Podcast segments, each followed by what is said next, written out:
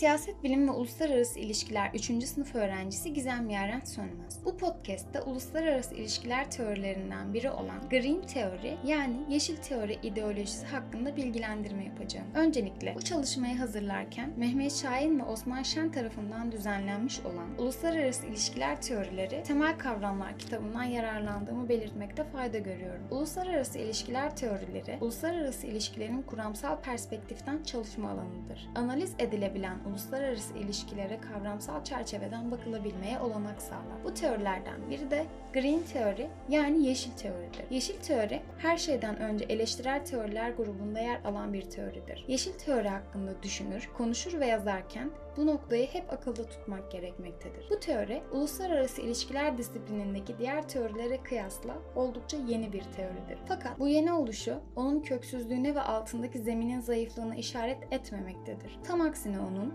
dünya siyaseti ve ekonomisindeki insanlığın sosyal hikayesindeki güncel konuların bir ürünü olduğunu, yani klasik uluslararası ilişkiler teorileri gibi toplumun günlük hayatında etkisini son derece kısıtlı olan konularla değil, insanların hayat alanlarında da etki oluşturma potansiyeline sahip konularla uğraştığını göstermektedir. Bu yönüyle yeşil teori, yüksek ve düşük siyaseti birbirine bağlayan en etkin köprülerden biridir. Nispeten yeni bir teori olması, yeşil teorinin kendinden önceki dönemlerde oluşturulmuş bulunan güvenlik, sürdürülebilirlik ve işbirliği gibi bazı eski kavramlardan yararlanmasını zorunlu kılmıştır. Bunları yeniden yorumlayıp onlara yeni anlam ve yorumlar katarken teorinin gelişim süreci içinde ekolojik güvenlik ve çevresel adalet gibi bazı yeni kavramlar da üretilmiş ve tartışılmıştır. Çevresel sorunlara bir tepki ve bu sorunları uluslararası düzeyde çözebilme çabası olarak ortaya çıkıp gelişen yeşil teori, modernitenin ve onun yarattığı sorunların bir ürünüyken aynı zamanda yine modernitenin yarattığı çözümlerin de bir ürünüdür. Yeşil teori, insan odaklı bir yaklaşımı temelden reddetmesiyle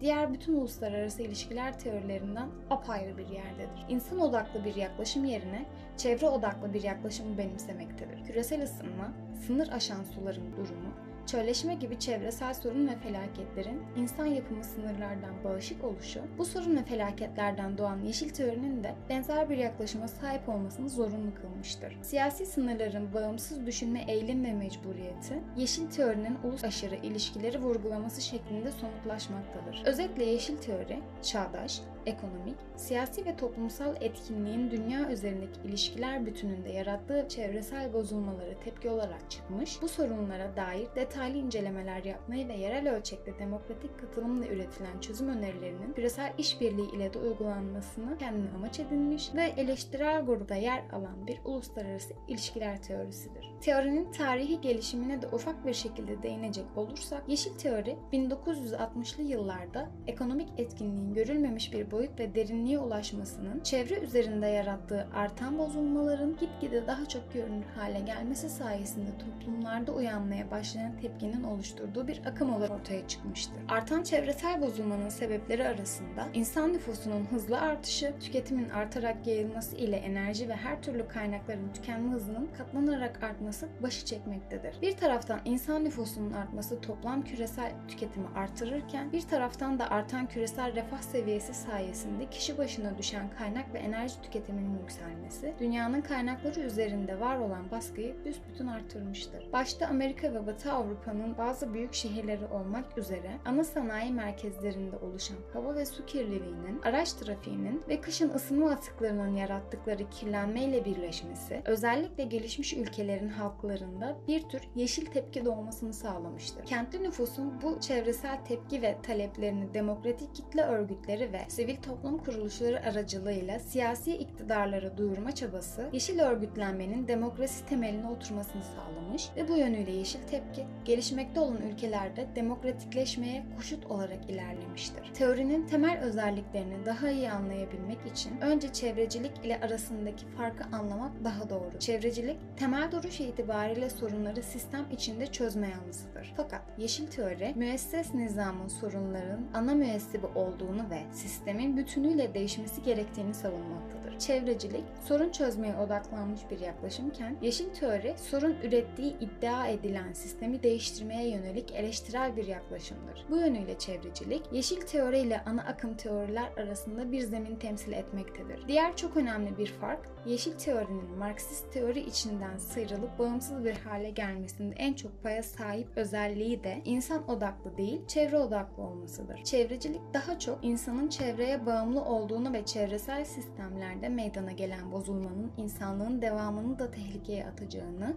bu sebeple kalkınma hedefleri açısından çevresel etkilerin kesinlikle göz önünde bulundurulması gerektiğini savunmaktadır. Fakat yeşil teoride çevreyi insana olan muhtemel faydalarından ötürü korumak eleştirilen bir konudur. Yeşil teoride esas olan çevre içinde yer alan her şeyi onların kendilerine saygı göstererek korumak ve gezegen üzerinde yer alan karmaşık ilişkiler bütününe zarar vermemektir. Yeşil teori baştan başa ilkesel bir duruşla hareket etmektedir. Sonuç olarak yeşil teori hakkında akılda tutulması gereken ilk şey aynı zamanda diğer eleştirel teorilerin de genel özelliği olan kurtuluşu sağlama çabası içinde olmasıdır. Nasıl feminist teori kadınların erkek egemenliği ve baskısından kurtulmasını temel sorunsal olarak alıyorsa, yeşil teori de doğanın insan egemenliği ve sömürüsünden kurtulmasını temel sorunsal olarak almaktadır. Yine diğer eleştirel teoriler gibi mevcut sistemi eleştirerek sistemde köklü bir değişiklik yapılması ihtiyacını dillendirmektedir. Diğer uluslararası ilişkiler teorilerine kıyasla yeni sayılabilecek bir teori olduğundan metodolojik eğilimleri henüz tam olarak belirginleşmemiştir. Yine de pozitivizmin yanında yer almadığı net bir şekilde gözüken ve pozitivizmin insanı ve çevreyi nesneleştiren doğasından ötürü ona karşıda olan yeşil teorinin kendine özgü bir metodoloji oluşturup oluşturamayacağını görmek için henüz erken sayılabilir. Yeşil teorinin etki alanı kazanma konusunda yaşadığı sıkıntıların sebeplerinden birisi de çevresel sorunlar hakkında yapılan bilimsel çalışmaların sıklıkla kendi aralarında çelişmeleridir. Çevresel sorunlar etki ve sebepleri bakımından olabilecek en üst düzeyde karmaşık oldukları için haklarında yapılan bilimsel çalışmalarda da bu karmaşıklık göze çarpmaktadır. Bilimsel çalışmaların birbirleriyle çelişmesi sonucu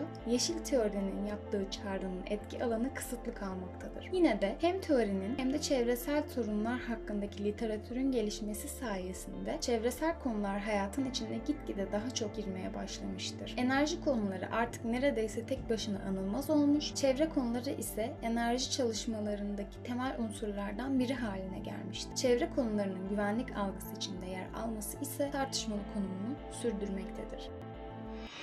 Müzik